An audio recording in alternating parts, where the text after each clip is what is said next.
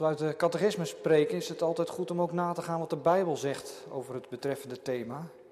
In verband daarmee hebben we vanmiddag drie schriftlezingen, waarbij de ene dan wat korter is dan de ander. We beginnen in Genesis 22. Onze eerste schriftlezing is uit Genesis 22. Abraham krijgt daar de opdracht om zijn zoon Isaac te offeren. En hij gaat dan op weg. En we lezen dan vanaf vers 4. Op de derde dag sloeg Abraham zijn ogen op en hij zag die plaats in de verte. Abraham zei tegen zijn knechten: Blijven jullie hier met de ezel, dan zullen ik en de jongen daarheen gaan. Als wij ons neergebogen hebben, zullen wij bij jullie terugkeren. Daarop nam Abraham het hout voor het brandoffer en legde dat op zijn zoon Isaac. Hij zelf nam het vuur en het mes in zijn hand. En zo gingen zij beiden samen. Toen sprak Isaac tot zijn vader Abraham en zei: Mijn vader. En hij zei: Zie, hier ben ik, mijn zoon. En hij zei: Zie, hier is het vuur en het hout, maar waar is het lam voor het brandoffer? En Abraham zei: God zal zichzelf voorzien van het lam voor het brandoffer, mijn zoon. Zo gingen zij beiden samen. We lezen dan verder bij vers 13.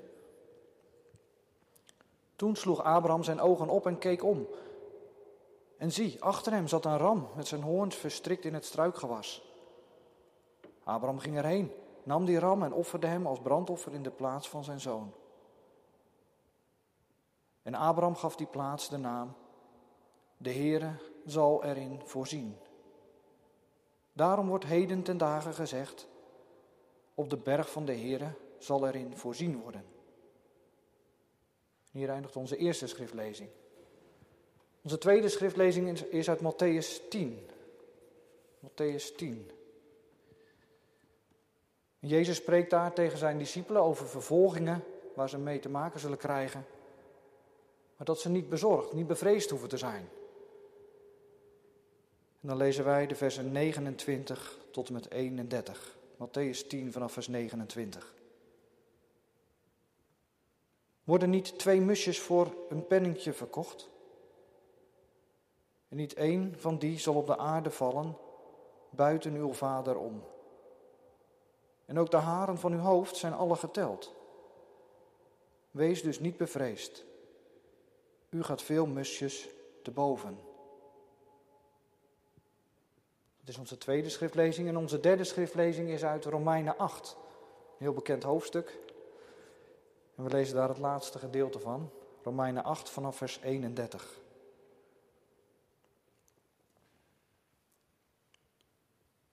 Wat zullen wij dan over deze dingen zeggen? Als God voor ons is, wie zal tegen ons zijn? Hoe zal Hij, die zelf zijn eigen zoon niet gespaard, maar voor ons allen overgegeven heeft, ons ook met Hem niet alle dingen schenken? Wie zal beschuldigingen inbrengen tegen de uitverkorenen van God? God is het die rechtvaardig. Wie is er die verdoemd? Christus is het die gestorven is. Ja, wat meer is, die ook opgewekt is. Die ook aan de rechterhand van God is. Die ook voor ons pleit. Wie zal ons scheiden van de liefde van Christus? Verdrukking of benauwdheid? Of vervolging of honger? Of naaktheid of gevaar of zwaard? Zoals geschreven staat, want omwille van u worden wij de hele dag gedood. Wij worden beschouwd als slachtschapen. Maar in dit alles zijn we meer dan overwinnaars door Hem die ons heeft liefgehad. Want ik ben ervan overtuigd dat nog dood, nog leven, nog engelen, nog overheden, nog krachten, nog tegenwoordige, nog toekomstige dingen, nog hoogte, nog diepte, nog enig ander schepsel ons zal kunnen scheiden van de liefde van God in Christus Jezus, onze Heer. Hier eindigt onze derde schriftlezing. Dit is het woord van God. En bij dit Bijbelgedeelte lezen we dus zondag 10 van de Heidelbergse Catechismus. Zondag 10, dat zijn de vragen en antwoorden 27 en 28. En vraag 27 is dan, wat verstaat u onder de voorzienigheid van God? Het antwoord luidt dan, de almachtige en alomtegenwoordige kracht van God, waarmee Hij hemel en aarde met alle schepselen als door Zijn hand nog onderhoudt en zo regeert dat loof en gras, regen en droogte, vruchtbare en onvruchtbare jaren, spijs en drank, gezondheid en ziekte, rijkdom en armoede, ja alle dingen ons niet bij toeval, maar uit zijn vaderlijke hand toekomen. Vraag 28. Waarom is het voor ons van nut te weten dat God alles geschapen heeft en nog door zijn voorzienigheid onderhoudt? Het antwoord is dan, opdat wij in alle tegenspoed geduldig, in voorspoed dankbaar mogen zijn en in alles wat ons nog overkomen kan, ons verlaten op onze getrouwe God en Vader, in de zekerheid dat geen schepsel ons van Zijn liefde scheiden zal, omdat alle schepselen zo in Zijn hand zijn dat zij zich tegen Zijn wil niet kunnen roeren of bewegen. Nou, daar willen we straks verder over nadenken, ook met die, beide, of die drie Bijbelgedeelten erbij. En jongens en meisjes, ook hier in de kerk, maar ook, zeker ook thuis. Het is vanmiddag best een moeilijk onderwerp, een moeilijk thema, Gods voorzienigheid. En daarom eerst een voorbeeld voor jullie, om duidelijk te maken waar het om gaat. Misschien heb je het ook wel eens meegemaakt toen je klein was, of bij een jonge broertje of zusje. Je staat als klein kind op een trap, een paar treden hoog. En dan zegt je vader, spring maar. Ik vang je op. En hij steekt zijn handen naar je uit. En ja, wat doe je dan als kind? Je springt, want je vertrouwt erop dat je vader je zal opvangen. Hij zal je niet laten vallen. En hij draagt je.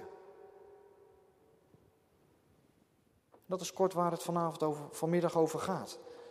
God is te vertrouwen en Hij zorgt voor je. Ook, misschien wel juist, als je valt, als het moeilijk is. Hij vangt je op en Hij draagt je. En jongelui, dat is misschien nog wel eens wat anders dan trust nobody. Als iemand wel te vertrouwen is, dan is het God wel.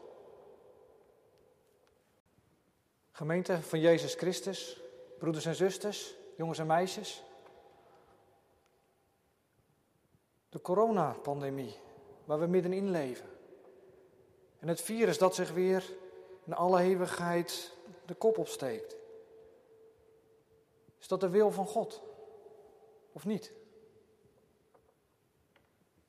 En als God een God van liefde is, waarom is er dan zoveel lijden in deze wereld? En waarom doet God er niks aan?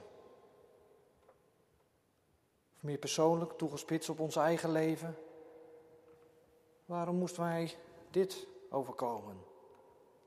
Ziekte, het jong overlijden van een vader of moeder, van een kind, of noemt u het maar op. En komt dat dan allemaal bij God vandaan? Vragen. Vragen en nog eens vragen. Vragen waar we echt mee kunnen worstelen. Vragen uit de rauwe werkelijkheid van ons bestaan. En met deze vragen zitten we midden in de thematiek van zondag 10. Over Gods voorzienigheid. Het is een bekende zondag uit de catechismus. Maar ook een zondag die vaak is misverstaan, verkeerd begrepen. Dan denk ik bijvoorbeeld aan die bekende schrijver Maarten het Hart, in zijn boek Een vlucht regenwulpen, ja, dat boek heeft hij als motto meegegeven, de tekst van zondag 10, in ieder geval vraag en antwoord 27. En ja, inderdaad, dat boek gaat over Gods voorzienigheid. Maar dan niet op een positieve manier. Het boek schept grotendeels een karikatuur van Gods voorzienigheid. Het wordt bespottelijk gemaakt.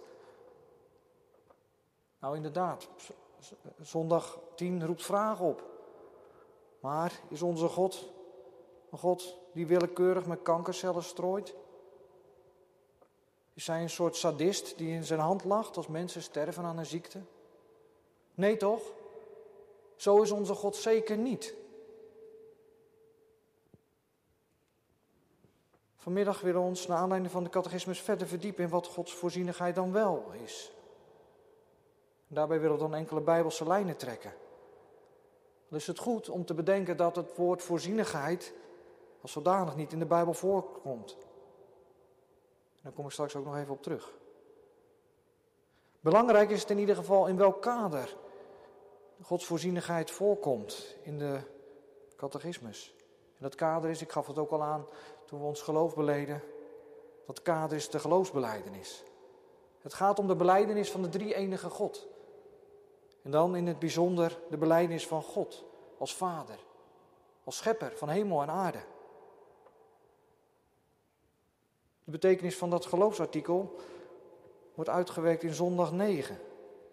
Daar wordt gevraagd, wat gelooft u als u zegt, ik geloof in God de Vader, de Almachtige, schepper van de hemel en van de aarde. En het antwoord daar is dan dat de eeuwige Vader van onze Heer Jezus Christus, die hemel en aarde met al, al wat erin is, uit niets geschapen heeft, en ze ook door zijn eeuwige raad en voorzienigheid nog onderhoudt en regeert, omwille van zijn Zoon Christus mijn God en mijn Vader is.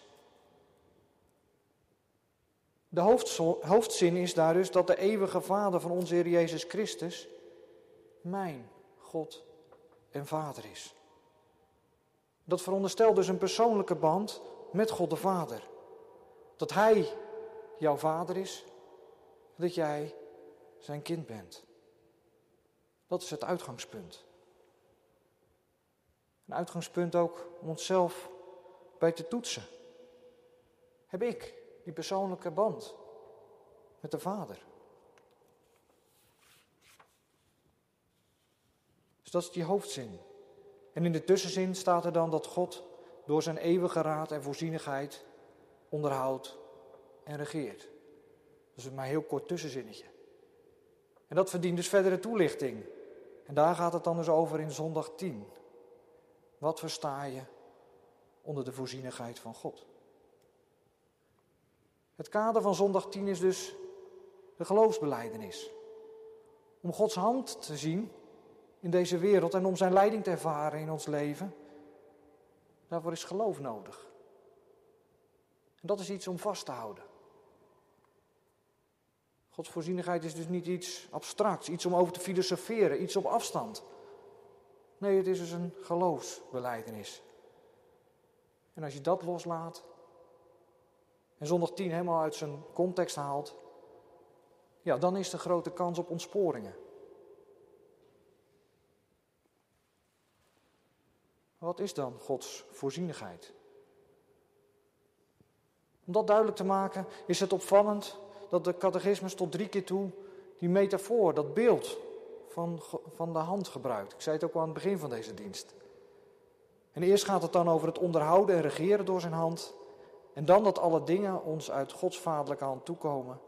En als derde dat alle schepselen zo in zijn hand zijn dat ze zich tegen zijn wil niet kunnen bewegen. Dus de catechismus maakt er als het ware drie stappen. En die drie stappen willen wij nu ook met elkaar zetten. Bij die eerste stap gaat het, zo zou je kunnen zeggen, om de hand van de maker. Hemel en aarde zijn het werk van Gods handen. Hij heeft de wereld geschapen, geboetseerd zou je kunnen zeggen.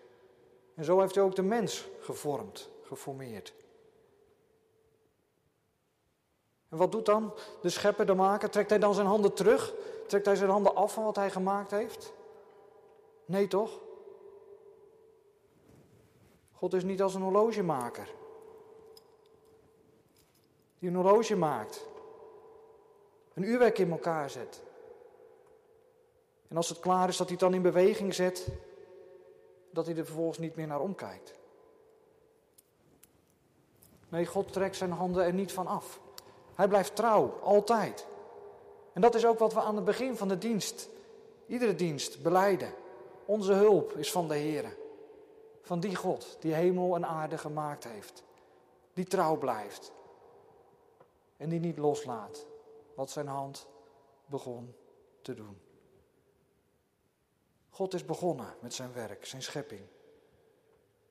En daarmee gaat hij verder.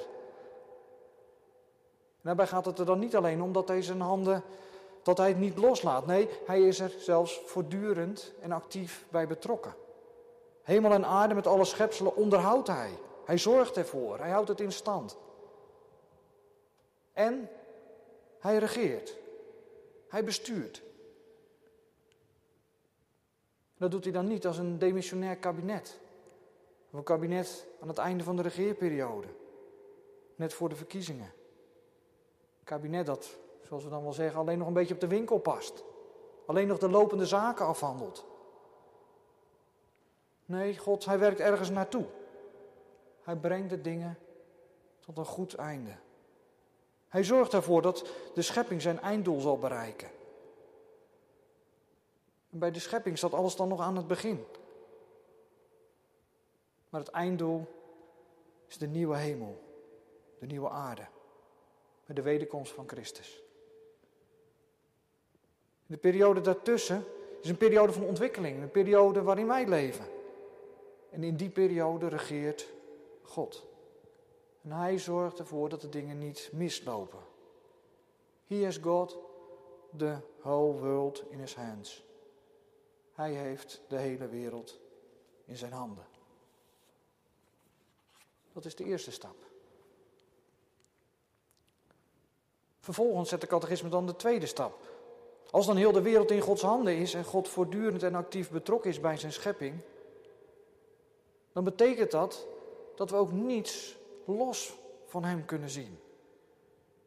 Dat geldt dan vooral die dagelijkse dingen. Hij is betrokken op wat er groeit en bloeit. Eten en drinken gaan niet buiten Hem om. En ook gezondheid en ziekte, die kunnen we niet los van Hem zien. En dat geldt dan ook voor, ja, ook voor de grote dingen. Ook voor iets als de coronapandemie. Ook die kunnen we niet los van God zien. Maar er komt wel de vraag op, kunnen we dan stellen dat zo'n pandemie ons uit Gods vaderlijke hand toekomt? Dat alles wat er gebeurt, ook, dat, ook het verschrikkelijke, dat dat Gods wil is. Is God dan toch die God die in de controlekamer van deze wereld op de knoppen drukt? Met op die knop ziekte drukt? Nou, laten we die conclusie in ieder geval niet te snel trekken. De vraag echt of dat wel bijbels is. En daar kom ik straks nog op terug. laten we nu eerst ook kijken naar de formulering van de catechismus. De catechismus zegt dat de dingen gebeuren niet bij toeval. Dat betekent niet het noodlot regeert, maar God regeert. Niet het noodlot, maar God. Dat is het eerste. Vervolgens staat er dan in onze uitgave van de catechismus, onze vertaling, dat al die dingen ons uit zijn vaderlijke hand toekomen. En ja, dat suggereert dat ook die verschrikkelijke dingen dan door God gewild zijn. Maar dan is het ook goed om de Latijnse tekst ja, te bekijken. Die heeft het hier niet over het toekomen uit Gods hand, maar dat die dingen niet zonder Gods wil gebeuren. Niet zonder Gods wil. Maar dat betekent dan nog niet dat alles zijn positieve wil is. En zo schrijft ook Zacharias Eusinus erover. Misschien weet u het wel, of jullie. Zacharias Eusinus was een van de belangrijkste opstellers van de catechismus. En hij heeft ook een uitleg gegeven, geschreven bij die catechismus, het zogenaamde schatboek. En daarin spreekt hij, als het hier dan over gaat, over Gods toelating. God is niet direct en actief betrokken bij het kwade dat gebeurt. Dat kwade, dat wil hij niet. En toch gaat het niet buiten hem om. Hij laat het toe. Ja, niet dat hij er geen grip op heeft. Nee, het glipt hem niet door de vingers. En zo spreekt ook de Bijbel erover. Matthäus 10, het gedeelte wat we gelezen hebben. Een belangrijk gedeelte als het gaat om die vraag of het kwade niet direct door God gewild wordt. Hoe is hij er dan bij betrokken? Matthäus 10 horen we Jezus spreken over de haren van ons hoofd. Die haren zijn allemaal geteld. En Jezus spreekt ook over musjes. Kleine vogeltjes. Die bijna niets waard waren. Je kocht er twee voor bijna niets. En toch valt niet één zo'n musje op de grond zonder uw vader. Zoals de Statenvertaling letterlijk vertaalt. Het vallen van zo'n waardeloos vogeltje gaat niet buiten uw vader om. Zoals de herziene Statenvertaling het dan vertaald heeft. En dan gaat het er nog niet eens zozeer omdat het niet buiten zijn wil om zou gaan. Zo zou je het eventueel ook mogen vertalen. Nee, het gaat er vooral om dat het negatief geformuleerd is. Niet zonder, niet zonder God, niet zonder zijn wil. En dat mag je dan dus niet gaan omdraaien. Dus niet dat zo'n vogeltje door, Gods, door God op de aarde valt. God wil dat kwade niet. Als iets duidelijk wordt, dan dat wel. God haat het kwade. Hij verafschuwt het onrecht. En hij is, zoals de Nederlandse geloofsbeleidnis dat dan beleidt, niet de auteur van het kwaad.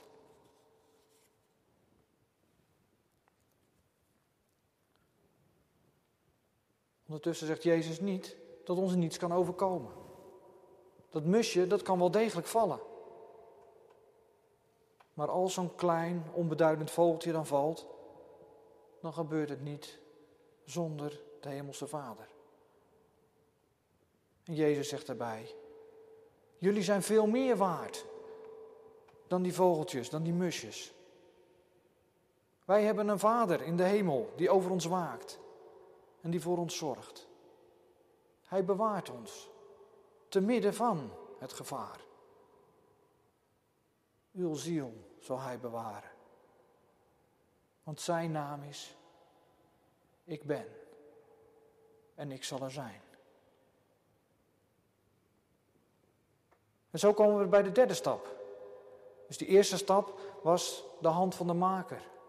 God blijft trouw aan zijn schepping en is er voortdurend en actief op betrokken. Maar als dat dan zo is, stap 2, wil dat dan zeggen dat hij het kwade wil? Nee, hij wil het kwade niet. En toch gaat het niet buiten hem om.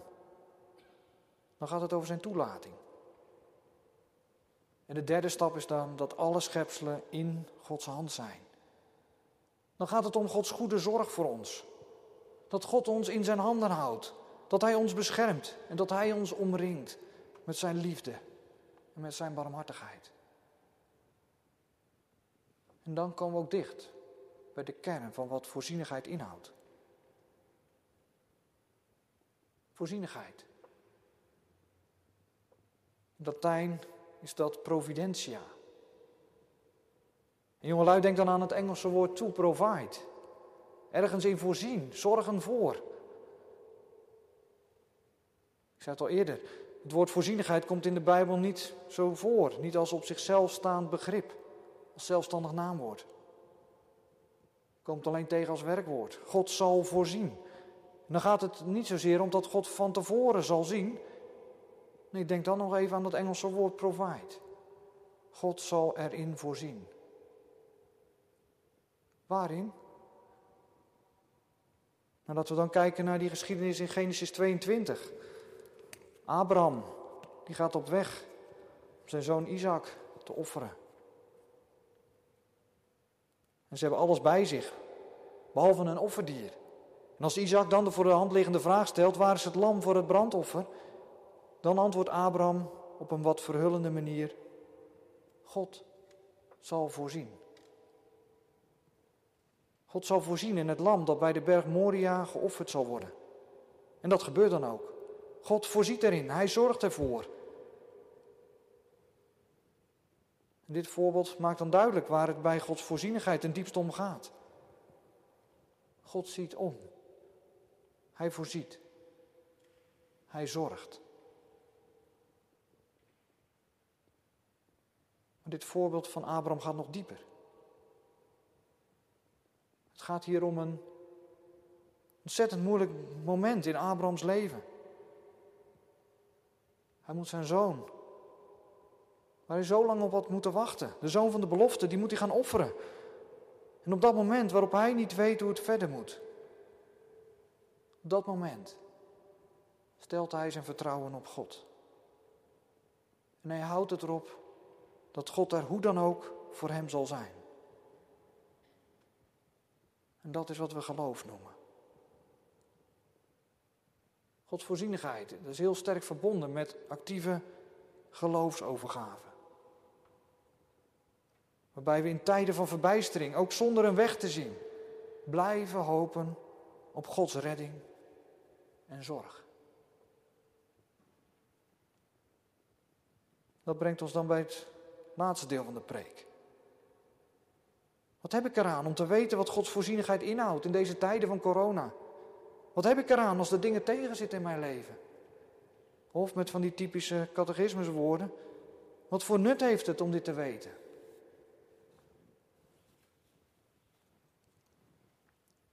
Catechismus geeft dan drie antwoorden, drie geloofsantwoorden, zo zou je kunnen zeggen.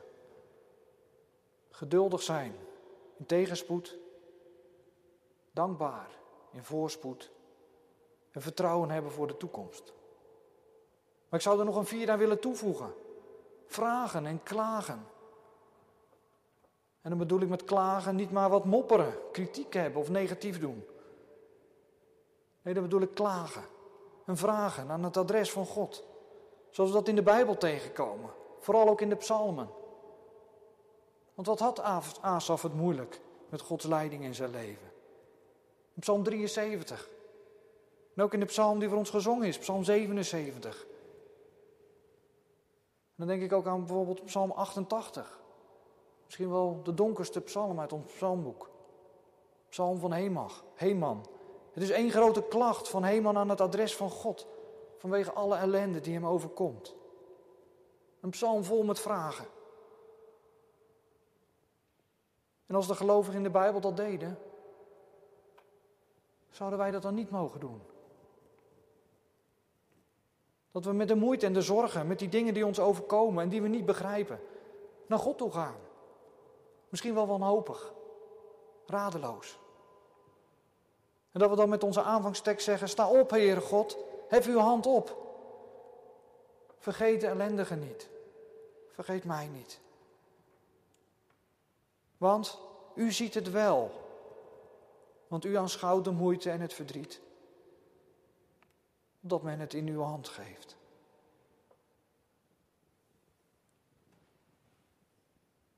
Catechismus begint, zou kunnen zeggen, ook wel met de donkere kant, met tegenspoed. Om daarin geduldig te zijn. Ik vind dat wel opvallend. Ik had eigenlijk verwacht dat de catechismus zou inzetten met de dankbaarheid. Het gaat toch om dat geloofsartikel dat God de schepper is en zijn schepping nog onderhoudt? Zouden we dan niet vooral dankbaar moeten zijn? Ik las in een verklaring dat dit misschien zo is omdat tegenspoed het meeste voorkomt. Veel wederwaardigheden, veel tegenslagen, veel rampen zijn het lot van de vromen, zo'n 34. Ik denk dat velen het herkennen. En dat dat ook onze ervaring is in deze tijd. Wat een ellende, wat een onzekerheid. En wat verdrietig. Dat we ook weer verder beperkt zijn in onze vrijheden. En ook nu nog weer met een handjevol mensen naar de kerk mogen. Ja, wij zijn wel klaar met het virus. Maar het virus is nog niet klaar met ons. En hoe lang gaat dat nog duren? En je zou de neiging hebben om de moed te verliezen bij de pakken neer te zitten. Ja, dan zegt de catechismus geduld hebben. Ja, dat valt nog lang niet mee. Geduld is niet iets vanzelfsprekends. Niet iets wat je automatisch hebt. Het is een geschenk. Het is een vrucht van de geest. En dan is geduld in de Bijbel wat anders dan passieve leidelijkheid wat afwachten of berusten. Het christelijke geduld is veel meer actief, volharden en hopen door hen die zich door Gods hand laten leiden. En die, hoe het ook mag, tegenlopen, tegenzitten. Gestadig, geduldig, op zijn goedheid hopen. En dat betekent ook je verantwoordelijkheid nemen. Je aan de maatregelen houden. Hoe beperkend ze ook zijn. En niet risico's nemen, want God zal wel voor mij zorgen. En niet, het virus raakt mij niet, want God beschermt mij. En als ik ziek word, dan is het zijn wil. Gods voorzienigheid en onze verantwoordelijkheid zijn als twee lijnen van een spoorrails die langs elkaar lopen. Als je er één weghaalt, dan ontspoor je.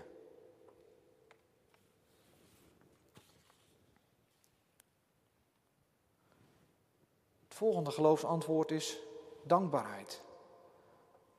Dankbaar in voorspoed. Ook dat blijkt niet zo gemakkelijk te zijn. Ik weet niet hoe het u vergaat in deze tijd. Mezelf heb ik vooral de neiging om de negatieve dingen te zien. De dingen die niet meer mogen, die niet meer kunnen. En voor je het weet blijf je daar dan ook in hangen. En toch is er ook nog zoveel om dankbaar voor te zijn. Misschien goed om voor uzelf eens op een rijtje te zetten welke dankpunt u heeft.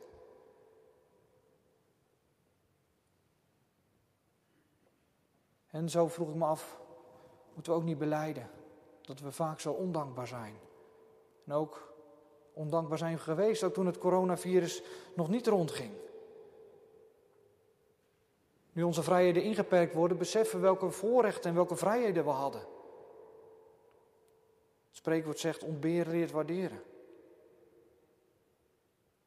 Ben ik daar toch nog niet helemaal gerust op? straks het coronavirus voorbij is, stromen dan de kerken weer vol. Om God te loven en te prijzen. Om onze dankbaarheid te uiten en dat ook te blijven doen. Bij de eerdere versoepelingen was dat in veel gemeenten niet het beeld. Velen bleven nog thuis. En natuurlijk, er kunnen allerlei goede redenen voor zijn, zoals een kwetsbare gezondheid en omdat alles nog anders is, was dan normaal. Maar toch, het zet aan het denken. Hoe zit het met onze dankbaarheid?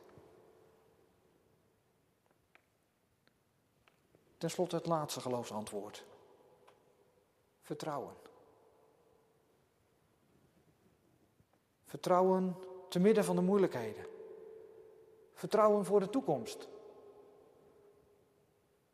En wat betekent dan Gods voorzienigheid? Wat voor houvast, wat voor troost biedt dat dan? Misschien mag ik een vergelijking maken met het coronavirus. Corona is er in deze periode steeds. Corona is er overal, ook als ik er niet aan denk. Op dit moment kan ik me geen leven voorstellen zonder dat corona er is. En zo is het, zo zou je ook kunnen zeggen, met God. Hij is er steeds.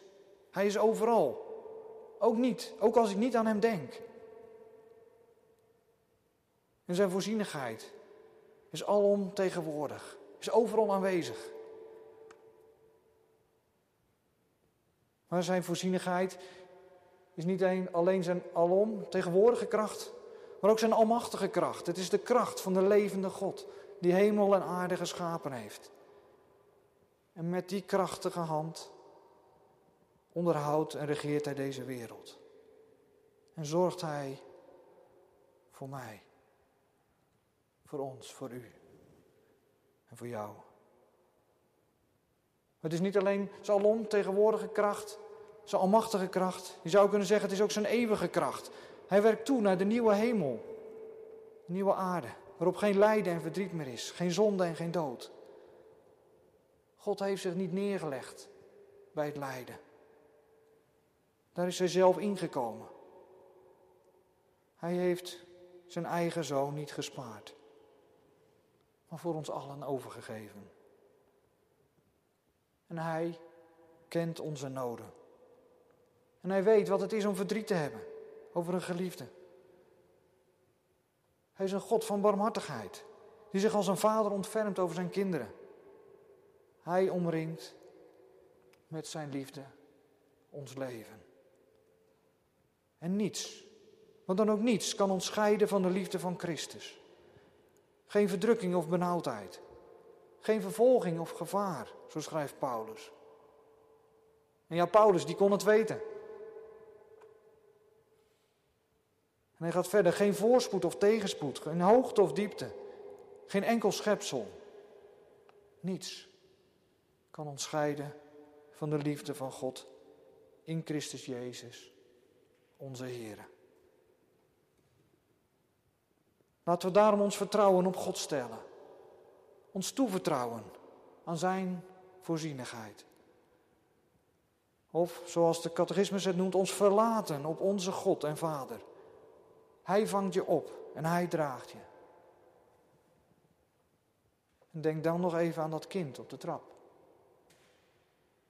Het is een sprong in de diepte. In het vertrouwen dat hij je niet laat vallen. Nooit. Amen.